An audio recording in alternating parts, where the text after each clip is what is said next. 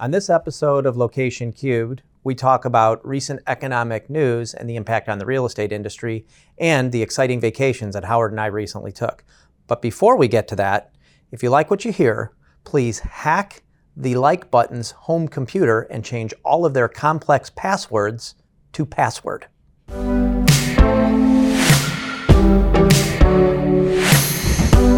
Howard, I just got back from Aruba, and you got back from, Mississippi. Well, how was Mississippi? Hot, steamy, um, but mission accomplished moving furniture. How was Aruba? At least you didn't end up in Kentucky. Uh, you would have needed a passport to get in and out of there as well, probably. Good point. I'm not sure my driver's license would have worked. Right. Uh, Aruba was uh, uh, nice, with the exception of the tropical storm that blew through. Inter- fun fact: uh, the ABC Islands gets a hurricane or a tropical storm probably once every hundred years, and this was the, one of the hundred years that it got a tropical storm. So that threw rain on us for a few days. So you said ABC. What's B and C? That's Aruba, Bonaire, and Curacao, also known as the Lower Antilles. Little geogra- little Caribbean geography lesson, lesson deal. for you. Good Yeah. deal. A lot of economic news out in the last couple of days, right? JP Morgan released their earnings. Fed released the beige book today, in fact, and just a flurry of other economic indicators. Let's talk about what that means potentially for real estate. Okay. Um, we've had a lot of conversations with bankers. Last time we were in the studio, we had a really good discussion with Brian Hunt from USI about just construction economy in general. What are a couple of your takeaways? it's kind of interesting. I think it's maybe I want to make sure that we avoid generalizations, especially when you start talking about the Fed and you start talking about JP Morgan, looking at things from say a national or even a global perspective is, you know, real estate is always still local. And here we are in North Texas and I'm just not sure that I agree that things are going to be, say, gloom and doom. Um, I think that, um, and I'm, I guess I did a little bit of spoiler alert on the gloom and doom there, but I think we have to look at it from the standpoint of each market is going to be a little bit different, and Texas, especially, especially North Texas, is going to be very different than a lot of other places just due to the resiliency that we have from the perspective of the economy and people's continued desire to be here. You're a very glass half full kind of a guy. We've, we've known that. And I'm a glass kind of middle of the rim kind of guy right now. Mm-hmm. I don't disagree with you that I believe it's going to be very regionally based. Obviously, as you mentioned, real estate always is. However, there's a couple of things in, in recent days that have come out that I think um, show that there are some cracks in the facade. And one is home sale contract cancellations, which are up considerably over pre pandemic levels, um, are up over last year. Not an all time high. It's not Great Recession type cancellations, but one of the phenomenon that is starting to be seen is that I negotiated a home contract, negotiated at a certain price, but now because rates have started to creep up, I no longer qualify for that mortgage right? So I'm going back to the seller trying to negotiate a price reduction. Sellers are still somewhat unwilling to accept those price reductions. Now, what that means to me is if I can't qualify for that mortgage product, it tells me that some of those folks may have overextended themselves on those purchases. Well, I mean, yes and no. I mean, keep in mind that right now, I want to say a more a good mortgage rate is probably around five and a half, six percent. Right. Okay. Three months ago, a good mortgage rate was say around three percent. Right. Okay. Well, if you're buying a house for even for you're financing like a half a million dollars, which isn't really that much these days. That's three percent, half a million. dollars. That's fifteen thousand dollars a year extra, if my math is right. And that's an extra thousand dollars, a little more than a thousand dollars a month. That's that's not just being overextended before. That's a pretty could be a pretty substantial increase. So it's it's not. sup- I'm not surprised at all to hear that.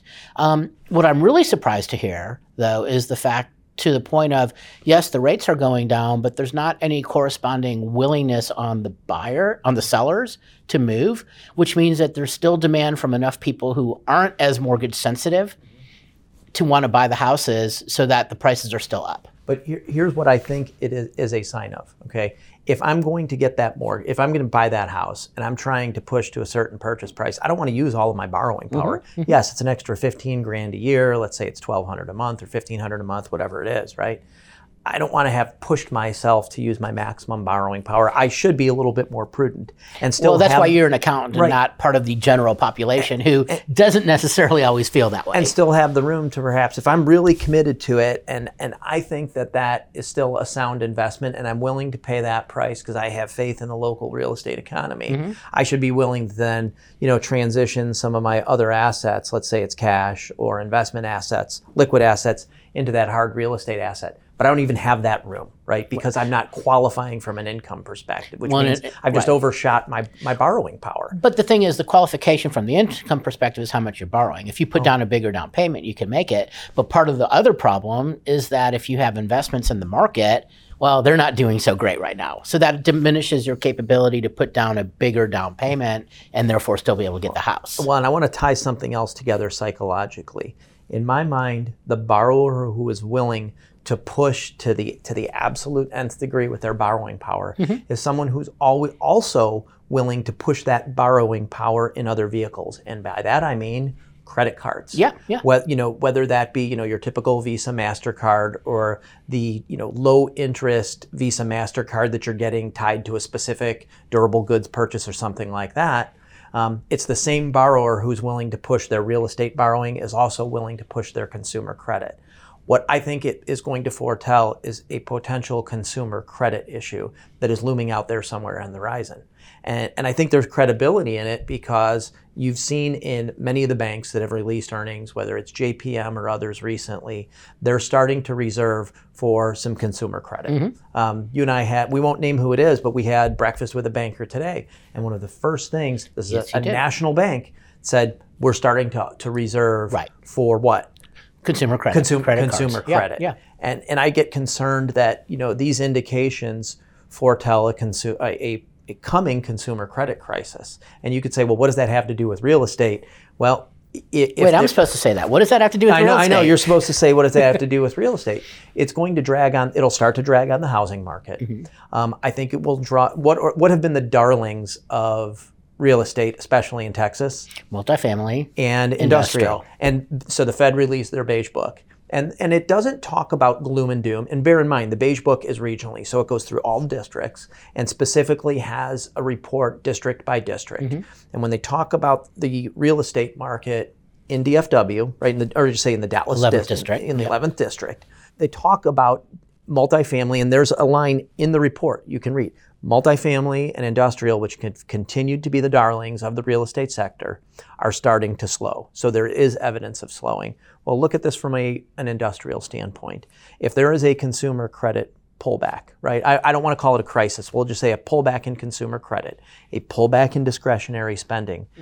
Does that drag on industrial? Because what are industrial assets in general? What are the big big industrial A assets? lot of it's e-commerce focused. E-commerce. We've talked about that on a lot of other mm-hmm. podcasts. Ad nauseum. So right. So if there's not a demand for e-commerce, there's not a demand to fill those spaces. Right. Does that now impact the overall industrial market? This is the part where you come in and and go glass mm. half full on me. And I'll, and I'll go maybe. Now you're um, maybe. I'll I'll go maybe. I mean, yeah, you're you're absolutely correct that it's gonna it's gonna have an impact. The question is though. Ag- Again, I'm just going to go back to how significant of an impact. I mean, if keeping in mind that the supply chains had been stretched, mm-hmm. um, and there's been you know in, in- incredibly high demand, but I'll also say have the warehouses been full to begin with? And so let's say you have a little bit less demand, you have the supply chains coming back a little bit. Mm-hmm. Remember, like we said, remember we talked about, you know, the start of the the hotter than hell. Mm-hmm. It takes half an hour to get across the starting line. The supply chains are, haven't gotten to where they're back to normal. No. So And and they is, might is and this, they might is this going to be some level of a refreshment for for industrial to where it's going to fill up the warehouse to where it needs to be, Okay. which is maybe which is more than it is, but less than where what if it would have been if, if if the economy would continue chugging. What if there isn't consumer demand for those goods, right? Because we're, we're record high inflation, record high wholesale prices. Okay. It, That- it, it, that- again, that it goes back to to, it depends on- on it goes depends on what you're selling And if it's and cho- what's in your warehouse. And if it's a choice between buying meat, eggs, and fish at the grocery store versus buying buying a new phone case or you know a, a wallet or a you know a cup or you know a mm-hmm. mug, something else that's going to be sitting in that warehouse. Well, what what am I more prone to spend money on? It depends how old you are. Okay, good point. I'm talking. I'm going to talk about the average. Let's go the 18 to 45. Let's put it that way. Of course, you're going to spend the money on the groceries. Right. Yeah, yeah. So Howard, I actually want to read something from the beige book. Justin, can you just hand me that that paper for a moment? Thank you. So this is directly out of the Fed's beige book. Okay. Published today.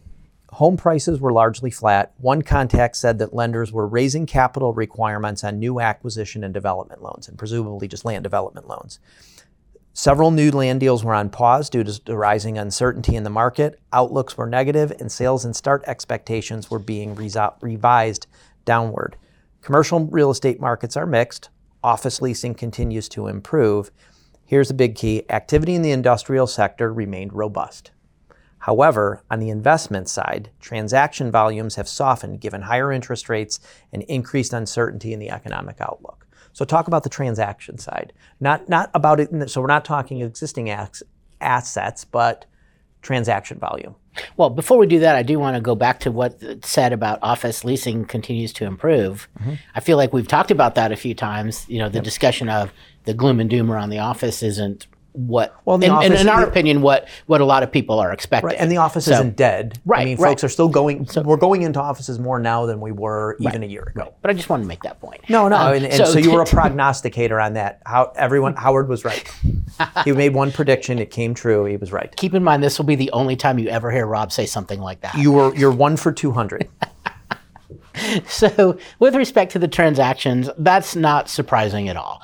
Um, interest rates are going up. I mean, that's the that's the first the first thing. So, obviously, when the interest rates go up, you know, almost every single real estate loan is based on variable pricing, and so it's going to cost more. So, what you pro forma it out with an expectation of, you know, LIBOR at 0.5 percent now looking at LIBOR at say 2% or SOFR at 3% or whatever number you're using as your base, your numbers are going to be completely different. You talk you start you work on that. Also from a development standpoint, you add on construction costs and the uncertainty around that. All of a sudden what looked like a slam dunk deal because you know you have these big online resellers are buying properties like there's no tomorrow. You've got a lot of demand. You've got low cap rates. You've got low interest rates. It's hard to mess up. Um, but now you end up with the higher interest rates you end up with the higher building costs you end up with potentially higher cap rates we'll see how that all goes you know, marginal deals aren't going to work as well. Um, and so it's going to be, um, I think, going to be to an extent a flight to quality. I think it's going to continue to be a flight to infill locations.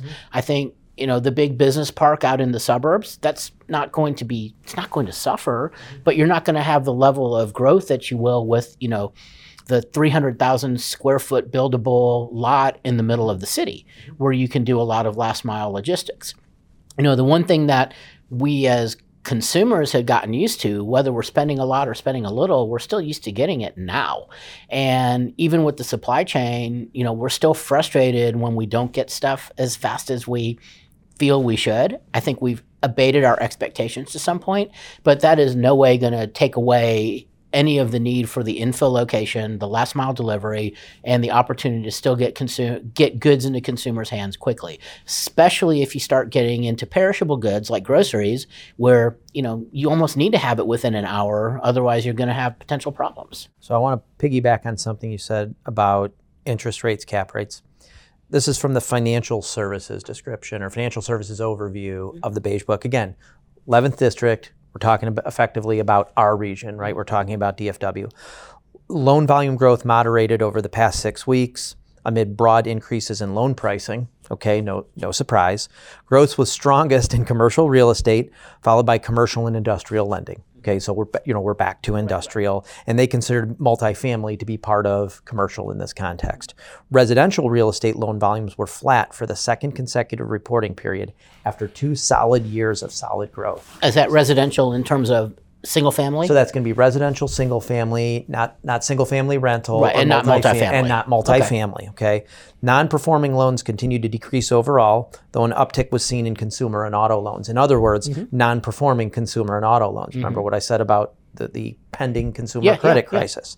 Credit standards and terms tightened notably. You would expect that as a reaction. We can't, you know, give out fast and loose credit terms forever. Looking six months ahead, contacts expect that general business activity and loan demand will decrease and non-performing loans will increase. I think that's all again in response to higher rates and perhaps consumers overextending themselves on credit. So there's the jury is probably still out on how this will ultimately impact the multifamily and industrial space. But but I'll also say, I mean, we'll we'll, we'll switch over to multifamily for a second, and you still got to look at the fundamentals, and you got to think about this too. Is your point where you mentioned the fact that there's been increased cancellations mm-hmm. on home loans? Well, that means basically someone who is going to buy a house and move out of an apartment, or buy a house and move out of a single family rental, isn't. So is that going to continue to create? you know, It's going to be a little bit inverse. Mm-hmm. If people can't buy houses because they can't get qualified for loans, are they going to stay where they are in apartments or single family rentals? So from that standpoint, those are probably going to be good places to be. Uh, so we got to we got to look at that. I think the other factor that we need to consider, and we were talking about this back the week when Brian was here, was how are the banks set up right now? Are they, you know, what's their financial condition? How are they doing with their stress tests? Because if we're looking at a situation where things are going to start going downhill and the regulators are going to be taking a hard look and the banks themselves are going to be taking a hard look, are they in a position where they're going to be needing to trim their portfolios, especially on a real estate side, commercial real estate side, or do they have enough cushion to where they can kind of go, this might not be a long recession. If it's a recession and work our way through it. Because again the the issue with real estate is always going to be about liquidity you know the value is always going to be there in the long run. So the question is if the if the borrowers for the commercial real estate don't get squeezed by the lenders, if they're able to refinance when the refinancing time is up, if they're able to get an inter- interest rate instrument to protect themselves from rising rates, if they're able to maintain that liquidity to hold on to the asset, then you're not going to see the need, you're not going to see the distress selling. And yes, while values may go down because of cap rates going up, and liquidity going down to an extent, you're not going to see it falling off a cliff mm-hmm. like say we did in 2008 when liquidity dries up and everybody who had a property was like stuck. So I think that's going to be the bigger question here is not so much is there going to be a recession? Is there going to be a decrease in values? I think that's probably a given. Mm-hmm. It, the question becomes how much. And I think a lot of that's going to be driven by, again, the capital markets, the lending environment, and to what extent are people going to be pushed, or borrowers, I should say, going to be pushed into distress situations or not, is going to probably be the bigger factor more than anything. Uh, so, how do you think some of the input prices are going to going to impact the overall market? Um, there's there seems to be a little bit of a labor issue. Um, that's not regional. This is not an 11th district issue, at least not according to the Beige Book. This is a, a United States issue. Couple of interesting tidbits here. According to a June Dallas Fed survey of more than 300 Texas business executives, wages on average are expected to rise at an above average pace, both for the remainder of 2022 and into 2023.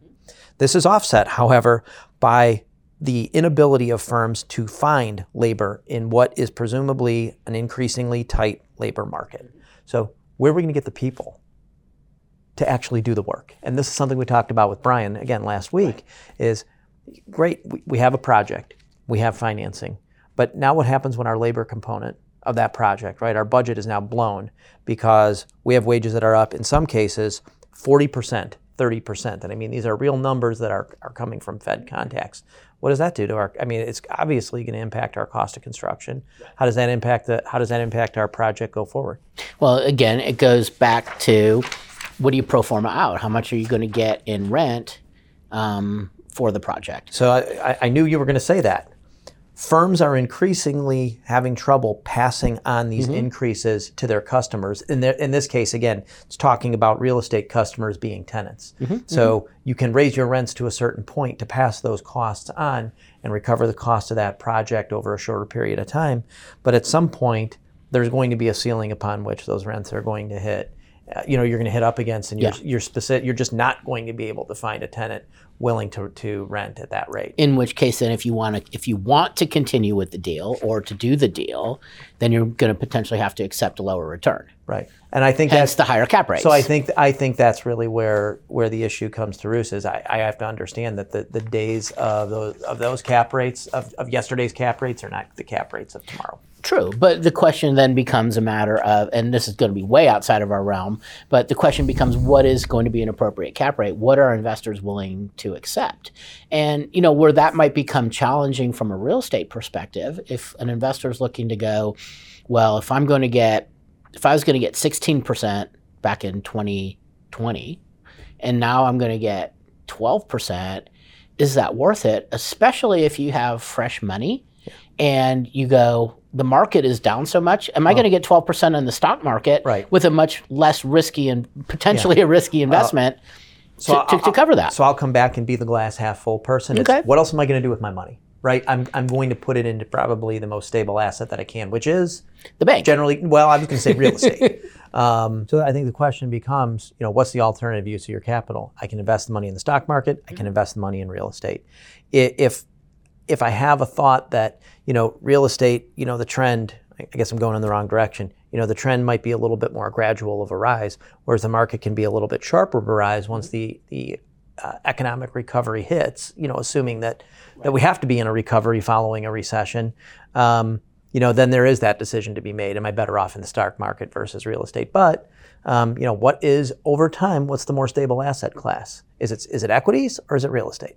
Again, it goes back to what's your time horizon. Yeah. It goes back to how much do you have to invest because to, to to the great the great majority of people, they don't necessarily have the resources to invest in real estate outside of their own home. Um, and then the other part is, is do you have the liquidity to hold on when things start to go go bad? And sometimes, well, sometimes being a liquid is a good thing because I can't just sell. I, I can't have a fi- hold I, can't, I have to hold. Yeah. I can't have a fire sale just because the world seems like it's on fire. Right. Right. I can't just liquidate the portfolio. But but what I will say from everything I've been reading recently is that where the next hot area is not going to be startups and private equity. You know, we're starting to hear about the private equity winter. I've been reading a few articles about that, and a lot of the PE firms are basically saying, telling their portfolio companies, "Hey, hold on, hold on, sit tight, hold on, preserve your cash." You're hearing all the stories, especially in the tech world, people getting laid off, offers getting rescinded, things like that. And I know we're dealing with people who, it's going back to the job market. I know we're not dealing with people who are going to be, you know, working at the grocery store necessarily, but is this the start of maybe the labor market will be cooling off at some point in the near future and getting back to whatever normal is? But I think it's a type of labor too. Skilled, agree, labor, skill, agree. and I'm talking skilled labor, and I'm, I'm I'm talking about your engineers, your carpenters, electricians, you know, folks who are Mm-hmm. qualified to run CNC machines and things like that. More of a skilled labor as opposed to, I hate to say it in our case, a, an accountant or a financial analyst. I think yeah, we're not skilled. No, I, well, we are, but I think there, there's two economies there. There's a very highly Of skilled course, labor, labor force, and there is a skilled labor force that is not as technically skilled as as those. And- as, and those then- as I'm going to say, the- those line assembly technology workers. And then there's the third labor force, which is basically would be the unskilled labor force, which is what almost everybody interacts with every day. Right. Which we all can tell is hurting because, you know, anywhere you go, there's not people working like there used to be. And- not only for that, not as many people working as there used to be. And you know, again, one of the things that we've talked about is you know, where is that pool of labor going to come from? Where do those highly unskilled, untrained workers come from? I've got Usually- a few ideas, but I don't want to get into a political This discussion. isn't a, no, this isn't a political discussion. It's very interesting. There, there's a book I read years ago called The Next Hundred Years. And I can't remember the author, but it's a fantastic book. And what the author did is he, he broke down from 2000, 20 year by 20 year increments, what he thought the US and the world would look like. And the one thing that he prognosticated, this is back in 2002, 2003 when the book was written, is that we are going to be fighting a war for unskilled labor in the world. And folks will actually be inviting immigration into their country because those folks who come in generally they're they want to make a living, they want to earn a wage, they want to work hard. And they fill a labor category that is the least skilled labor.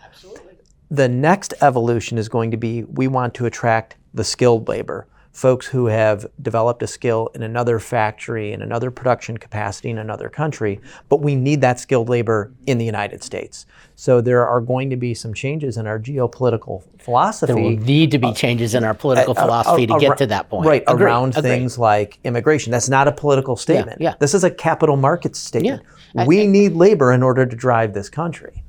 And you know, when you and I go to a restaurant, and this happened to us what a couple of weeks ago, we were out to dinner with a colleague, and the the restaurant uh, manager had said they were only operating at about eighty percent yeah. capacity, and I and I said, well, is this still a COVID thing that you know you want to keep people socially distanced? And they said, no, we'd pack tables in here if we could. We don't have the ha- staff. We don't have the staff that we can train, and this is just a restaurant. Yeah. Oh, yeah. I mean, my wife and I went to, to dinner one night at a neighborhood restaurant. We put our name on the. It was you know on a Sunday night at seven or something. Not a, It- not a busy It better time. not have been flying fish.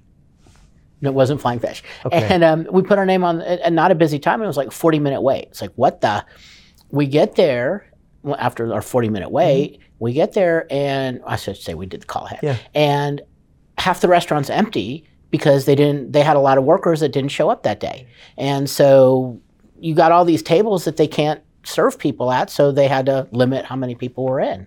I hate to tell you, it's not a U.S. problem. So when I was on vacation, foreign country, on an island where the unemployment rate is incredibly low. If you want a job, you've got a job. But we'll walk into a number of restaurants that can't accommodate a full dining room, and they uh, it was like being back in Dallas. They said the same thing. We can't accommodate a full table or a full, a full restaurant because we don't have enough folks to work. That and that was not only you know bussers and waiters, waitresses, maitre d's, but it's kitchen staff, it's janitorial staff, it's sort of the supply chain of the labor industry. All those jobs that need to be infilled, they can't find, and this is on a very small island where everybody can have a job if everybody wants a job. become again it goes back to it's the new normal we've been have we been spoiled with again the low interest rates the cheap money the plentiful labor that we've always had in the past to where we can get anything we want wherever we want whenever we want you know maybe it's the new normal is going to be something that was normal back 20 30 years ago perhaps Yeah, I agree with you. We have we have gotten spoiled as a society, as an economy, to have what we want when we want versus having to wait. Um, you know, it's the Amazon of the, the Amazon effect on society. I want it today. I'm going to get it today, or I'm going to get it. I'm going to get it delivered in two days. right It's hard to believe we ever lived in a different world. and, yeah and i also remember you know speaking of hard to believe that we actually had to get up to change the channel on the tv Uh, I, I- okay that would have been me that. how old are you? Old enough that we didn't have remote, that I was the remote control for my dad. It was probably I would go the- change a channel. It was probably the two little buttons, the UHF, and, Oh, then, yeah. and then the Oh, little button, at, definitely, button at the bottom. Yeah, yeah. Okay, I got you. Okay. and the rabbit ears. Okay, that, that that went out in the '60s. I don't remember that far back. Oh my goodness. Okay, that's about all the time we have for today. You've been listening to Location Cubed. If you like what you heard, a reminder: track down the like button, hack their home computer, and change all of their complex 14-digit passwords to simply the word password. This was Location Cubed.